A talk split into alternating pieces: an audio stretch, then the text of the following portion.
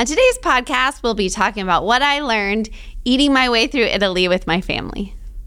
Welcome to Feeding the Family with Dr. Kristen, where we help you navigate the challenges of feeding your family and learn about the role food plays in our health and relationships. Feeding and food relationships can be stressful, confusing, and even destructive. I'm Kristen Saxena, a pediatrician and mother of four who's been researching and sharing what I've learned about feeding for over 10 years. In this podcast, I'll share my experience and expertise to help our kids and ourselves with everyday survival tips for real parents. This podcast is about progress, not perfection. So let's get started. Welcome back to Feeding the Family with Dr. Kristen. I'm your host, Kristen Saxena. On today's episode, we're going to be talking about what I learned eating with my family in Italy. My family and I love to travel, but like most families, our family's been a little more homebound in recent years due to factors outside of our control. Uh, we definitely taken the opportunity to do a little bit more traveling around the Uni- United States in recent months, but this month we embarked on our first major international vacation since 2019. We went on a cruise from Rome to Venice in Italy. And as memories of the exhilaration and exhaustion that accompany international travel came flooding back to me, I realized that now that my kids are a little older, so our youngest is seven and our oldest is almost 14, um, I can do a little little less cat herding and be a little bit more mindful and present in the moment when we travel. And is no surprise to anyone who knows me, one of the things that I was most excited for on this trip in particular was the food. I made no secret about my intentions to eat my way through Italy. And although I know that the Mediterranean diet is generally considered one of the most heart healthy diets, uh, I could not imagine how all of the pizza and pasta that I anticipated shoveling into my face could possibly fall into that category. So as you might have guessed, eating in Italy was not exactly what I expected. In many ways, it was better, um, though not exactly the gluttonous feeding frenzy that I was looking forward to. What I did come to understand is how Italians tend to have better health and healthier eating habits, um, how establishing good eating habits at home with my kids makes eating with them in foreign lands a truly enjoyable experience, and how traveling abroad can make you truly appreciate eating back in the good old US of A, um, shortcomings and all. The food and eating habits of Italians generally really did seem healthier to me. Uh, call me an ignorant American, but when I envisioned eating my way through Italy, I pretty much thought I was just going to be making my way through the Italian coast, dining on uh, what I would see as elevated versions of the Olive Garden menu, um, followed by gelato, of course, so much gelato. But that was not the case. The entire experience, though, uh, did give me an idea of why eating like an Italian or at least more like an Italian, might be beneficial to your health. Just looking around, it was clear that the prevalence of obesity, especially among adults, was significantly less than what I'm used to seeing in the United States. And I'm sure that some of that undoubtedly had to do with the fact that, at least in the cities we visited, walking was a major mode of transportation versus in my life, hopping in the giant SUV, piling my crew in, and that's how we get just about anywhere we need to go. That said, I think that the majority of the health benefits are likely related more to the way that they eat. Okay, the first thing really that I want to talk about are just meals in general. And I'll be honest, I really did not even know how to order in these Italian restaurants. I mean, to me, a full restaurant experience, maybe you get a bread basket, order an appetizer, get your entree, maybe a dessert if you're truly indulging. Um, but the menus in Italy seem to have so many courses.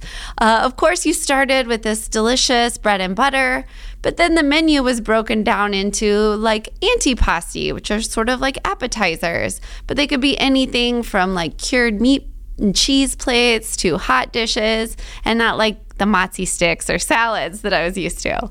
Um, then would be like primi or the first course, which was generally some kind of pasta dish. And the pasta is generally homemade and it's much denser consistency than sort of the dried pasta I'm used to getting from the grocery store. The sauces are super simple. Um, I was shocked there was no real spaghetti and meatballs as far as I could tell. Uh, instead, meatballs are really all proteins came as part of the second course, which is honestly where I really got lost. As part of the second course, um, you could order your proteins and your sides, and then maybe a salad. And then dinner would be finished with uh, dessert, which was sometimes something as simple as mixed fruit and cream. Gelato is definitely a thing, I'm happy to report, but it's more commonly found in shops and street vendors than in the actual restaurants. And I will say that the gelato did not disappoint. Uh, but despite the multiple courses, it did seem the expectation was that you would place your full order sort of at the beginning of the meal, or at least most of it. Um, you weren't really required to order something from each section of the menu, but on the whole, it seemed like the Italians would generally order more than one dish when eating out for lunch or dinner. Uh, it was never quite clear to me if certain dishes were really intended to be family style or individual portions, but splitting food seemed to be very common um, and did certainly apply more to like appetizers and meat dishes, whereas pastas and sometimes even a whole pizza appeared to come more as an individual dish. These are, of course, just my observations, and I am positive we ordered and ate like total tourists. Um, regardless, the casual, slow nature of the meal and the family style picking from each dish and from each other's plates stood in notable contrast to the way that we may be accustomed to eating in restaurants in the United States. The emphasis was clearly just on being together, chatting, and sharing. There really were no kids' menus, no light menus. I never saw any kids parked in front of an iPad or really didn't see anyone um, spending any significant time on their phones at all. Very few people actually see, appeared to be dining alone, and those that did generally selected small tables outside and would people watch or just enjoy some solitude in their food. Uh, we never felt rushed in these restaurants. And in fact, as we would generally kind of stand up and clear our table as we're accustomed to do for the next user at a restaurant, I was made aware of the fact that our servers actually seemed shocked that we were leaving already. What felt like a leisurely meal to me must have seemed rushed, like a rushed affair to our Italian friends, who I imagine conventionally will linger at the table to enjoy each other and each other's company even after all the eating has ended. Knowing my obsession with family meals, I can't help but think that at least some of the health benefits from the Mediterranean diet really may be more related to how they eat. These leisurely, pleasant meals focused on conversation and togetherness and simply just enjoying the food. The other thing I really noticed was that honestly, the raw ingredients just tastes better. And I know that it's just my opinion, but it was noticeable. Simple things like raw fruits and vegetables simply tasted better there. They were fresher and more flavorful. And living in landlocked landlocked Nebraska, I'm always ordering seafood whenever I visit like coastal locations. Um, however, I just couldn't get enough of it. I was ordering all kinds of fish, mussels, octopus, lobster, shrimp at every meal. And notably, it was some of the best seafood I've ever tasted in my life. And as a Midwestern girl, I knew better than to order much beef while I was there. Um, to be honest, I'm sure it wouldn't have met my standards for corn fed taste, though undoubtedly would have probably carried a better health and nutrition profile than what we generally get at home. But from what I can glean, this likely has much to do with the food standards set by European countries. They, like us, have growing seasons. We in the United States certainly have soil, rain, sunshine, adequate resources to grow delicious tasting produce and meats. Um, however, Europe's government has much stricter regulations surrounding genetically modified organisms, pesticide, and antibiotic use than we do here um, in the United States. And priorities in the United States surrounding year round access to all foods over seasonality and low prices over quality are likely why one of the best plums I've ever eaten in my entire life was in a hotel room in Rome. Another thing that I really thought a lot about was um, how raising adventurous eaters at home has really allowed us to enjoy this experience more as a family. As I've already mentioned, eating in Italy was certainly different than eating at home. In addition to the Italian coast, the cruise also took us to the beautiful country of Malta. Uh, there we went on a tour, and that tour included an experience that involved sitting down, all of us together, at a local restaurant to share what they call a plat Malti or a Maltese platter. The plate included a number of traditional Maltese items, including things like olives stuffed with anchovy paste, Maltese goat cheese, spicy Maltese sausage, and sun dried tomatoes, and then this sort of delicious bean paste that you got little bruschettas to eat with. And this came, of course, with a giant bowl of snails. And uh, so, not exactly the afternoon snack that my kids are accustomed to getting, but something they were all eager, or at least not like completely reluctant to try. And as I watched my seven year old poke a toothpick into a, a, snail shell and dig out its contents, eat it, and then profess that it tasted like mushrooms, I couldn't help but appreciate the fact that the attitudes and behaviors that we've been able to cultivate at home are what are allowing us to share and enjoy this exciting experience together. I can't say that my kids or even I was a fan of all the new different food that we tried. And the snail was the single one that went into my daughter's mouth that day. Um, but because we've been able to create an environment where eating together is a pleasant experience for all of us and trying new foods is generally accepted as something fun and exciting we can do together as a family, this was actually one of the highlights of the trip for me. However, I know for families still living in the thick of mealtime and food related struggles with their kids, I could easily see how this may have been a far different experience for other people. The other thing, finally, that I wanted to say was even though we had a great time in Italy, we were so excited to come home. Say what you will, but there is no place like home. And while I absolutely had a lovely time with my family in Italy, we could not wait to eat food back in the USA. Even in the land of pizza and gelato, which should seem like a kid's wonderland, I would have to say that I was probably the member of our family that enjoyed eating there the most.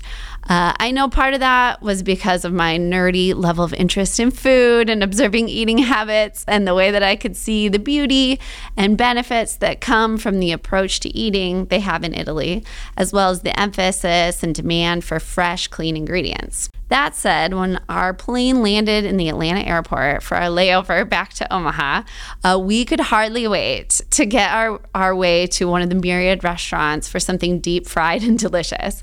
As we sat down at what had to have been our third or fourth, cho- third or fourth choice, Buffalo Wild Wings, we shared a plate of ultimate nachos, which my nine year old at that time described as the best meal of his life. I couldn't help but appreciate that there are also some very wonderful things about living and eating in the United States that we shouldn't take for granted. For one thing, uh, living in this melting pot means that all kinds of cuisine from all over the world is readily available pretty much anywhere you might go in this country. And while we um, probably Americanize it quite a bit, hence why eating Italian food at Olive Garden is really not much like actually eating anything in Italy.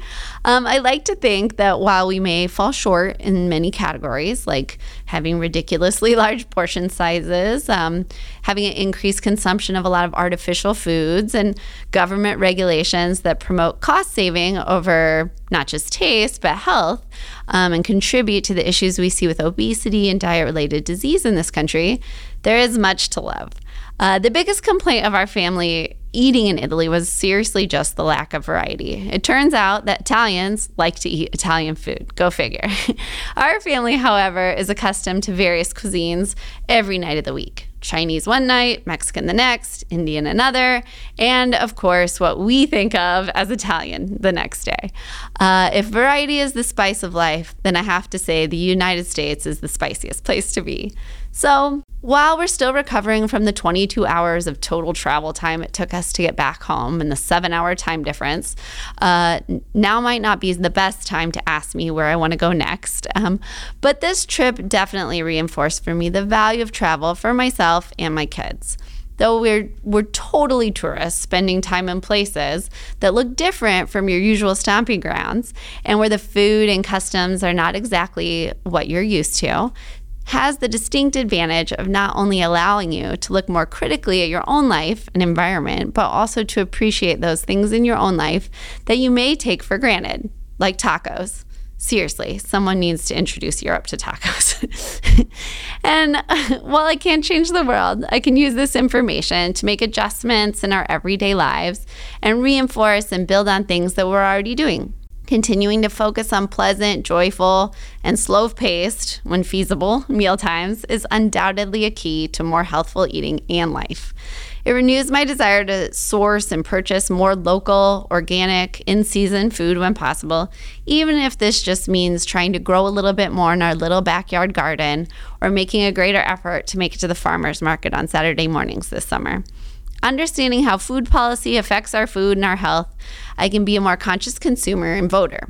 I'm renewed in my desire to encourage kids and really all people to be adventurous eaters as I see the way that sharing food and new food experiences can truly enhance life and our understanding of one another.